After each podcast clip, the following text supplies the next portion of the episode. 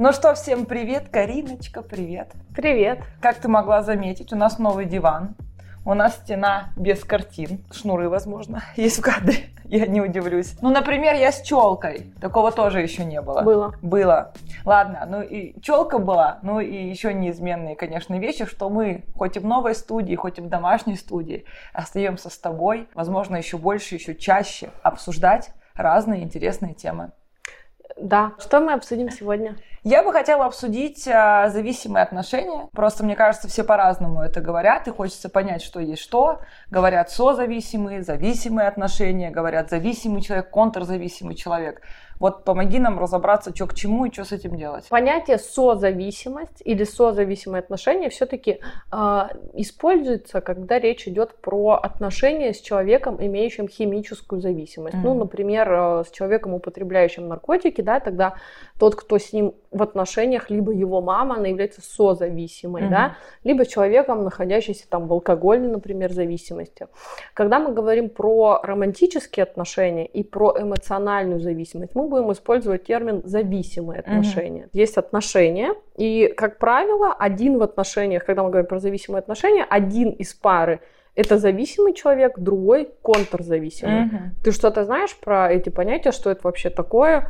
Или ну, пофантазируем? Пофантазируем. Ну, я не знаю прям наверняка, то есть я не читала про это, не изучала, но, насколько я понимаю, наверное, зависимый человек, который вот в отношениях зависит от второго партнера, Mm-hmm. очевидно, наверное. Ну как, вот. Что конкретно, вот что ну, он, как вот, он например, себя проявляет? Отношения, если эм, ну, полностью строят жизнь вокруг второго человека, не знаю, тот ему говорит, что плохо, что хорошо, он слушает. Мое расписание такое, подстраивай свое. Ну, может, он так не говорит, но это само собой так происходит. То есть человек, в принципе, живет по правилам другого человека. А, наверное, контрзависимый, это и есть вот этот человек, который все это делает, ну, типа, от которого зависят. Да, контрзависимый – это избегающий партнер. Mm-hmm. Да, то есть зависимый – это который идет в слияние, он стремится к слиянию. А контрзависимый – это, на, наоборот, человек, который из пары как бы постоянно убегает, угу.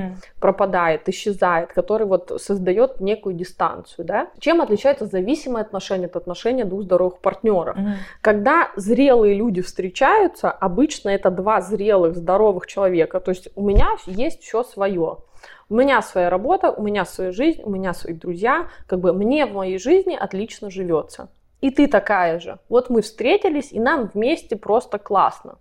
А когда мы говорим про отношения зависимости, это когда встречается вот человек, у которого с виду-то может быть все классно, но ему что-то очень сильно недостает, он чувствует себя очень одиноким. И тогда, когда я встречаю тебя, мне хочется вот с тобой все вообще на свете, то есть мне общие друзья. Что неплохо, это хорошо, но мне хочется каждую секунду проводить вместе. То есть, наконец-то я тебя нашла, да? Это человек, очень жаждущий отношений. И вот мы встречаемся, и все, вся моя жизнь, да, действительно начинает крутиться вокруг тебя. Созависимый и контрзависимый – это изначально два человека незрелых эмоционально. Mm-hmm. У них есть э, как бы детская травма недолюбленности, но она проявлена в жизни чуть-чуть по-другому, по-разному, mm-hmm. да? Безусловно, это как две полярности, которые в любом случае из-за одной проблемы, да? Да, проблема одна, но они проявились по-разному. То есть у зависимого э, какая проявленность? Вот смотри, ему в детстве не додали любви, там мама недолюбила, да, папа недолюбил. И он очень жаждущий получить эту любовь. Поэтому, когда он встречает партнера, или он может, кстати, и в зависимости от друзей впадать, от кого хочешь. А, то есть мне не додали любви, и когда я встречаю партнера, мне хочется от него эту любовь просто вообще килограммами, какими-то тоннами высасывать, получать. Да. Ну да, но это так не выглядит как бы агрессивно, там, высасывать, mm-hmm. но по сути так и есть. То есть мне хочется всегда за руку, мне хочется там, вот каждую минуту мы вместе. Ты уезжаешь в командировку. Я меня... с тобой. Во-первых, да, я с тобой. Что тоже неплохо, да? Да, я перебиваю Карине. Я такой человек. Просто слушаю тебя, вспоминаю историю, которая свела а, недавно с ума нас вместе всех. Наши знакомые рассказали, что м, друг нашего приятеля решил праздновать свой день рождения выездным событием в Сочи, по-моему, ну или в какой-то город. Куда поехали только его друзья, парни. уезжал со своими парнями. Жена одного из гостей перед этой поездкой написала имениннику, что я тоже хочу поехать. Он не отвечает. Сори, но дело в том, что вот у нас просто такая концепция мероприятия, что только парни едут погулять там на два дня. Да. Она говорит, не поняла, но я же звала тебя на день рождения. Он говорит, да, и с удовольствием позову в следующий раз тебя на день рождения. Но в этот раз так вышло, что как бы, ну, я решил только парнями как бы спраздновать близким кругом день рождения. Она не сказала ничего, она оскорбилась и полетела, конечно, в Сочи. И, конечно, пошла во все места, где знала, что будут ребята. Это зависимый человек? Ну, честно говоря, это больше похоже на какого-то фрик-контрол. Контрол-фрик. То есть фрик-контрол. Просто зависимый, он обычно более скромно себя ведет, mm-hmm. потому что он находится как бы на такой позиции в отношениях, где он мало что решает. Там всем заправляет контрзависимый. Mm-hmm. Это контрзависимый говорит, сколько мы раз в неделю видимся, куда ты едешь, а куда не едешь. А как бы зависимый, он эти условия ему приходится принимать, хоть у него там и есть какая-то он борьба. Как бы, да. да, зависимый находится в позиции страдающего. То есть это человек, который вот все, я хочу за руку ходить, я хочу лежать на тебе все время, везде мы должны быть вместе и так далее и тому подобное. Почему он так себя ведет? Потому что в детстве ему не додали любви, и он теперь хочет ее получить, возместить, компенсировать. Что происходит с контрзависимым? У него такая же проблема, его в детстве недолюбили, ему мало дали любви. Он ведет себя по-другому, то есть он, травма такая же, а проявляется он в мир по-другому. Как? Ему настолько было в детстве больно, что вот ему не дали этой любви, угу.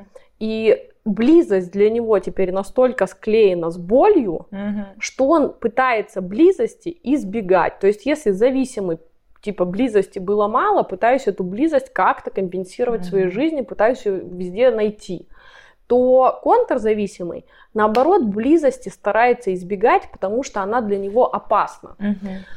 И вот встречаются два человека, ну, обычно они притягиваются, то есть невозможно, чтобы здоровый человек вдруг стал встречаться с контрзависимым или с зависимым, то есть так просто пара не, не сложится, они не уйдут дальше третьего свидания, да. Они встречаются как бы как раз как пазлик, подбираются, то есть один очень желающий быть в отношениях, а другой постоянно на какой-то пропаже находится. Но это не значит, что контрзависимые и зависимые не способны строить отношения. Да, они женятся и рожают детей, как бы и у них и там. Всю, всю жизнь живут вместе. И всю жизнь они так живут, но просто, да, они всю жизнь живут вместе, но это отношения тоже там какого рода. Бывают там разъезжаются на две недели постоянно, либо они живут в рамках одной квартиры, там по три месяца ходят друг с другом тоже, не разговаривают. Постоянно там, например, муж уходит э, спать э, на диван, там, например. Или там две спальни имеют, да, люди? Да. И все-таки тут есть тоже такая вещь, что, как правило, это не всегда так, но как чаще контрзависимым является мужчина, а зависимой является женщина. Потому что так проявляется травма как-то просто в статистике? Да, да, так, да, да. То есть, ну, никакого этому объяснения нет, просто это статистически так чаще mm-hmm. происходит, да, что женщина чаще более зависимая, а мужчина контрзависимый. То есть, и вот эти два партнера живут, или, или смотри, они начали встречаться, да, mm-hmm. а, как это выглядит? Вот мы с тобой начали встречаться, я зависимая, ты контрзависимый. Мы начинаем отношения, все как бы классно, там, ходим на свидание,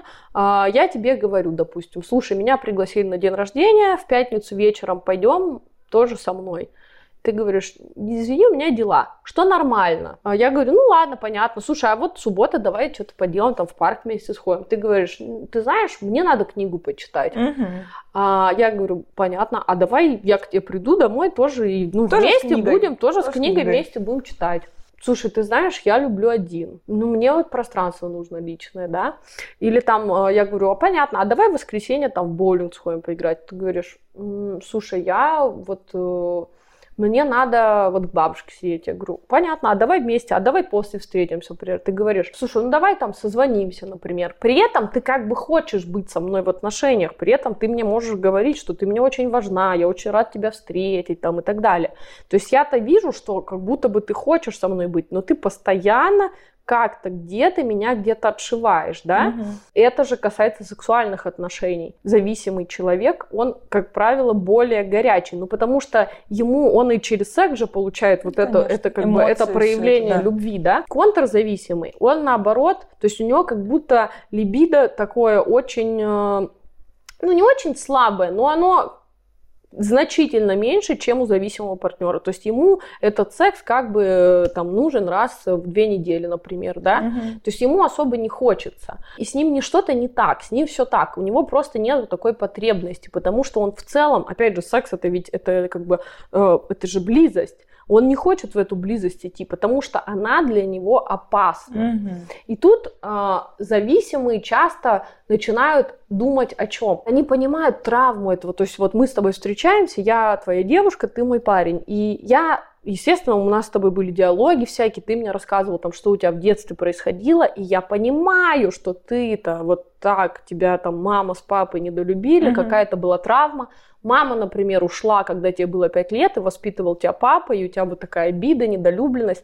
Я все поняла. То есть я поняла причины mm-hmm. твоего такого поведения. Что с ними делать? И у зависимых часто включается как бы иллюзия, что сейчас я тебя как бы обогрею своей любовью, и все у нас станет классно. И зависимый начинает очень сильно включаться в это. Ну, он и так очень много любит и дает, потому что он зависимый. Он вот как раз на, mm-hmm. как бы работает сильно на отношения на самом деле. Но он думает так, ну, я не буду реагировать на все вот эти выбегания из отношений своего партнера mm-hmm. контрзависимого. Я буду с пониманием относиться. Пройдет время, сейчас полгода я его буду вот так безвозмездно как бы любить, показывать, что никто тебя не обидит. Это э, отношения совершенно безопасные. Близость не опасна со мной. Я не твоя мама, я не твой папа, я тебя готов все любить. И он начинает как бы работать на эту историю, что сейчас я тебя обогрею своей любовью, все тебе дам, и тогда ты через полгода разморозишься, и у нас будут нормальные отношения. Но на самом деле это никогда не работает. К сожалению, это иллюзия. Контрзависимому это все-таки ну не нужно. Это Или, ему не либо нужно. Я сейчас, знаешь, что сижу, сижу mm-hmm. думаю, что, возможно, контрзависимого человека это еще и больше испугает. Он и так боится близости, и получается, что еще э, зависимый человек еще бо- с большим напором